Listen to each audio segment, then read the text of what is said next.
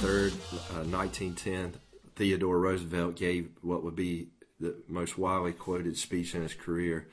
Uh, the former president, who had left office in 1909, spent a, a year hunting in Central Africa before embarking on a tour of Northern Africa and Europe in 1910, attending events and giving speeches in Cairo, Berlin, Naples, Oxford, among others.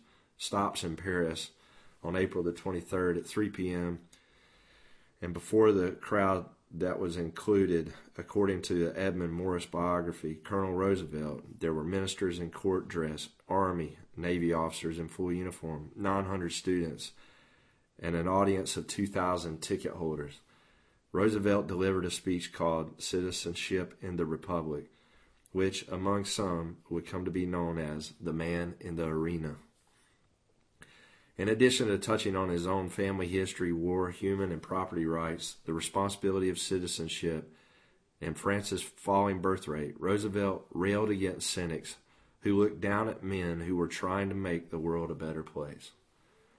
The poorest way to face life is to face it with a sneer, he said, a cynical habit of thought and speech, a readiness to criticize work which the critic himself never tries to perform an intellectual aloofness which will not accept contact with life's realities. All these are marks, not of superiority, but of weakness. Then he delivered an inspirational and impassioned message that drew a huge applause. It is not the critic who counts.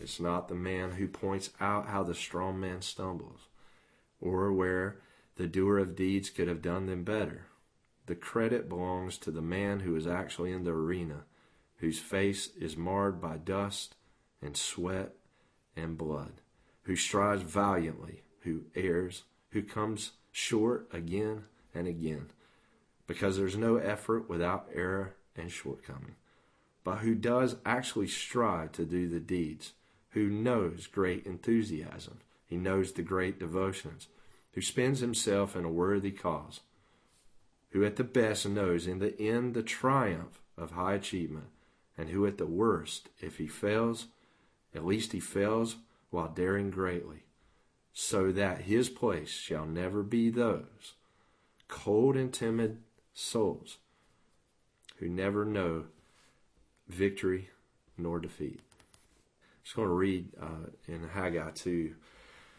Uh, it says, starting in verse 1 In the seventh month, and the one and twentieth day of the month, came the word of the Lord by the prophet Haggai, saying, Speak now to Zerubbabel the son of Shealtiel, governor of Judah, and to Joshua the son of Jehozadak the high priest, and to the residue of the people, saying, Who is left among you that saw this house in her first glory?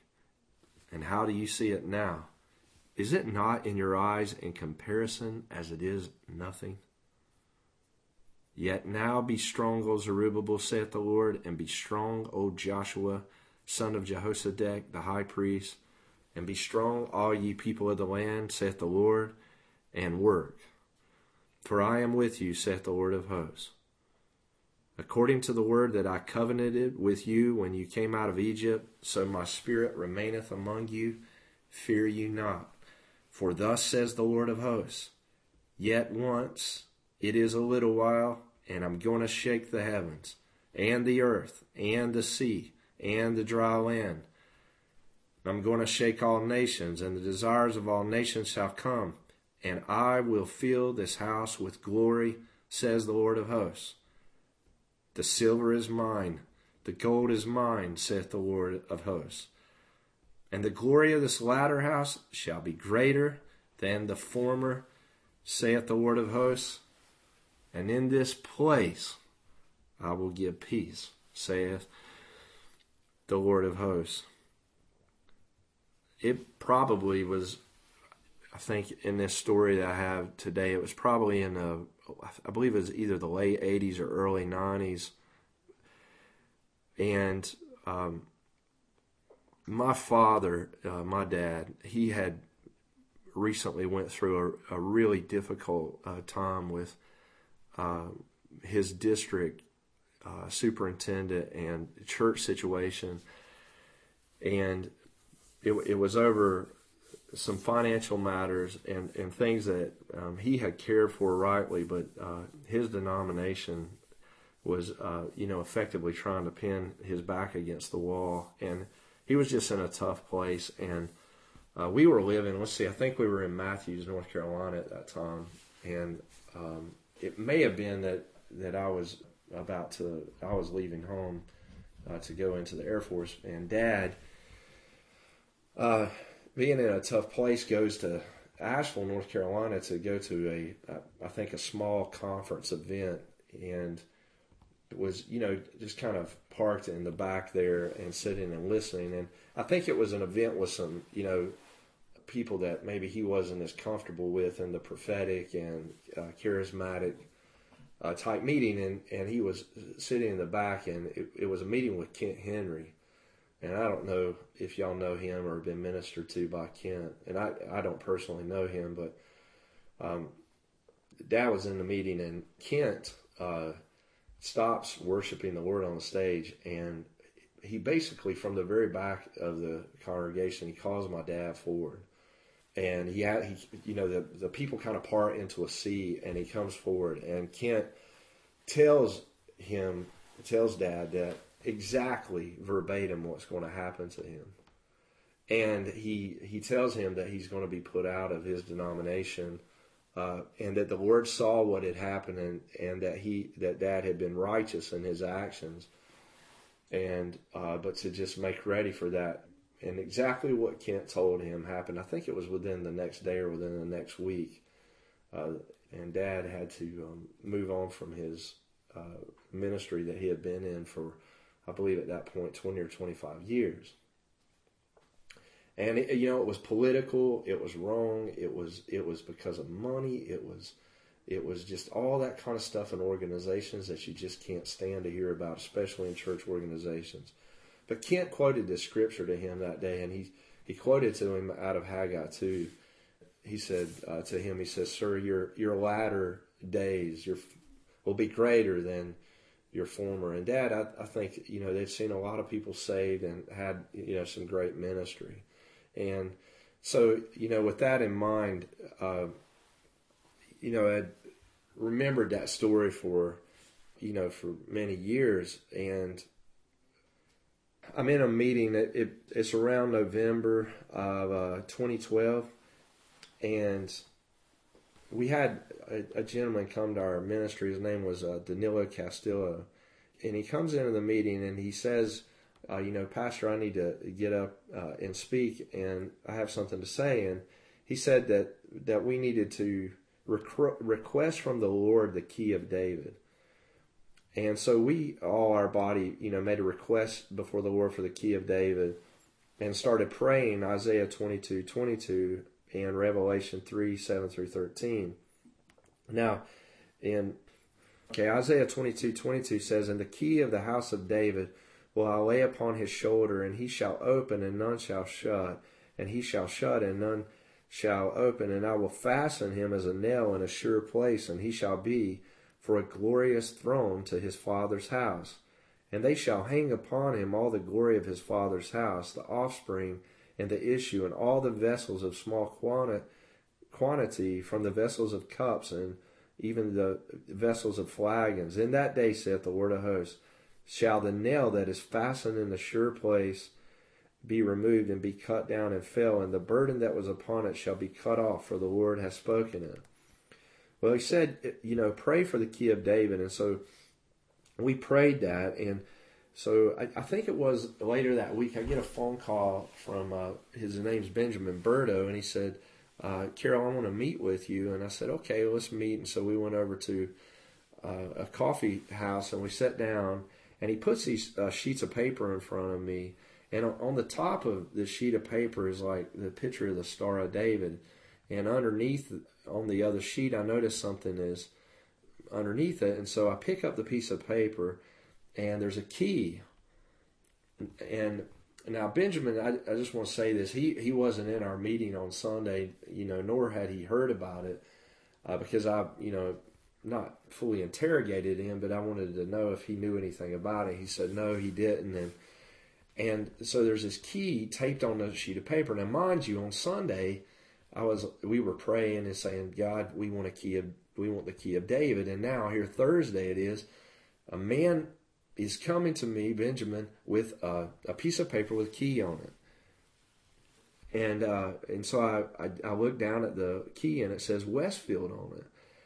And I said, uh, Benjamin, you know, what is this key about? And he says, well, it's it's a key from Westfield, New York. And he said, the Lord wants you to have it.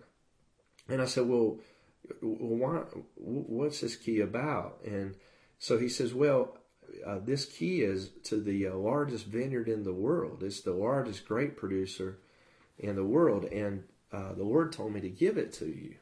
And so I, I started after that meeting. I thought, well, this is profound because you know we prayed on Sunday for the key of David, and now we got this key, and it's to the largest vineyard in the world, and it's in a place called Westfield, New York. And so I, I said, well, um, uh, I'm going to look into it. So I, I did some Google work, and I started to look into it, and I found out that this vineyard uh, used to be called Crossroads. And now, mind you, in the ministry, I have been teaching and preaching on coming into your inheritance and what it meant to have an inheritance and how that Abraham was promised by God land and seed.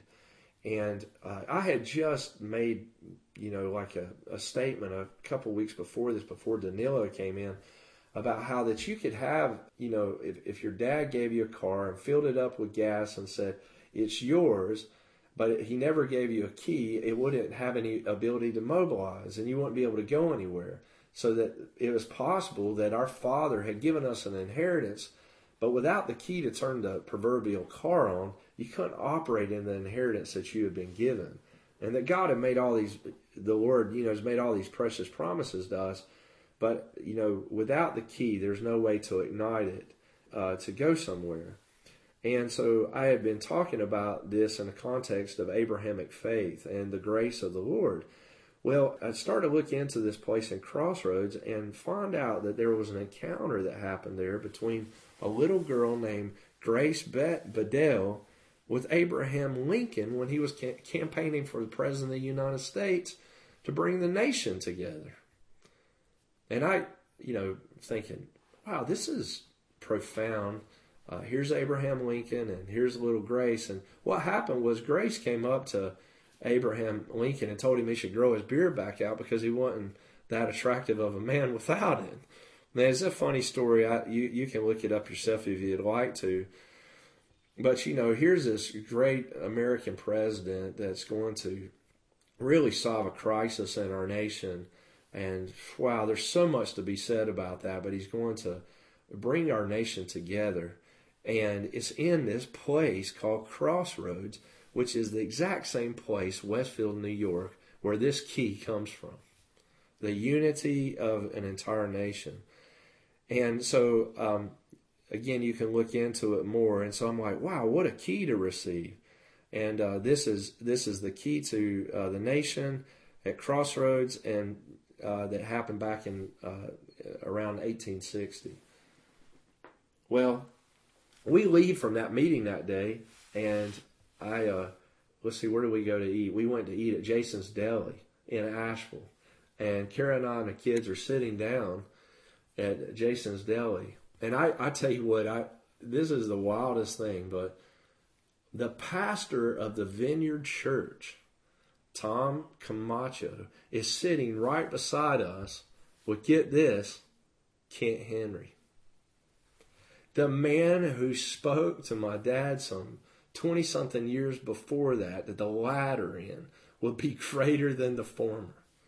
And I'm just sitting there, like eating my salad in awe of God and how the Father weaves these stories together and places things together. And I, you know, I, I, this realization starts to happen to me. Wait a minute, you know, you know, I'm thinking about the disunity that's in our nation, that the Lord's saying, I'm going to bring a unification. I'm, I'm given a key for the largest vineyard in the world, and I'm going to unite the vineyard with my heart of government. That, it, that the Lord, you know, because He's been sharing this with me for years, I'm going to bring my government in. Uh, it's a Melchizedek order, And I'm going to cause that government to be the greatest blessing to the vineyard on a global scale. And I'm going to bring the North and the South together. And I'm going to take that all this disunity that's happened between different races, between gender, pro, you know, the male and female, and uh, Jew and, and uh, Gentile, and I'm going to cause this great middle wall partition to be broken down. I'm going to end this uh, diversion that's, that's come against us loving one another. And I'm like sitting there with that key, you know, and knowing that the Holy Spirit has said this to Dad that your latter end is going to be greater than your former, and uh, that He's going to shake uh, the church uh, and and shake the nation and bring a movement of government into place. And He's going to do it by His grace. And uh, you know, I just many times, and I, you know, I don't know exactly how all of you feel, but I, I just want to say this, and this is why I started out with what I did is many of us, many of us, I, I, I believe that are involved in this great move and work of God, we need to stay in the ring. You know, a lot of people may be uh, pointing fingers at us and saying uh, different things, but we, we, we really need to stick it out with the Lord. Uh, not to worry about all the criticism and not to get wrapped up in someone else's flattery, but but to just remain in there and, and be vigorous about what God has placed in our hearts and not let go. Uh, we're contending with the Father for something that He's promising us. Hey, look, I, I can take care of the financial dilemma. I can take care of your internal infrastructure issues. I can take care of this, this great end time plan. I have the key. And I, I believe that the Lord would say to you that I'm wanting to hand off keys and the key of David for for governmental rule that's that seems like hey it's individual but it's going to bring the greatest collective good. The lord the word by his grace is not going to uh, cause an individuality so much so that it separates us from the collective nor is he going to put all the emphasis on the collective and dismiss the individual. I mean in this what he does is he brings the the government and the vineyard together and, and turns it into something just so profound. This latter end is going to be greater than our former. He's going to shake the earth again, uh, and in a greater way than what anything that we've seen in the past. And I want to encourage you that Jesus said that we've been given the keys to the kingdom, and I want to encourage you uh, to come into a place with us, you know, in the remnant of declaring what the Father says to you um, through the Lord by the Holy Spirit and saying what He says uh, back to Him. That that the Lord is is going to bring in a great end time harvest and and uh, love on us in His vineyard, and uh, and stick it out and be faithful. Lord, we just thank you today for this podcast. Uh, and thank you. Connect all the dots for us. I pray that there's probably somebody that's going to listen to this that's from Westfield, New York, or who's had experience with Crossroads. I mean, I just imagine, Lord, with you, there's so many different uh, people that are connecting with this right now because they like saying, you know, I, I've got that Abrahamic call in my life. I've got the desire to see uh, seed and land come forth. I've got a desire to see this nation turned around and, and my nation turned around. I've got a desire, Lord, to see a great uh, movement of, uh, of children brought into the kingdom. And Lord, that we will stay in the ring and we keep uh, faithfully discharging your duty and, and not giving up because you, you've given a promise. I'm going to take care of you. And this latter end is going to be greater than its former. And you're going to solve all the problems, Lord, of these political and religious and economic system that's been corrupt. And you're going to bring some something in that's not corrupt anymore, that the basis of it is your love. And you're going to you're going to push out the politicization of the church and the and the religious the religious aspect of the church that's not really authentically yours and and this false thing with money, Lord, that that seeks after material things eh, before putting you first. These false claims to prosperity that are outside of a relationship with you. We want to be in relationship with you, Father. In your name we pray. Amen.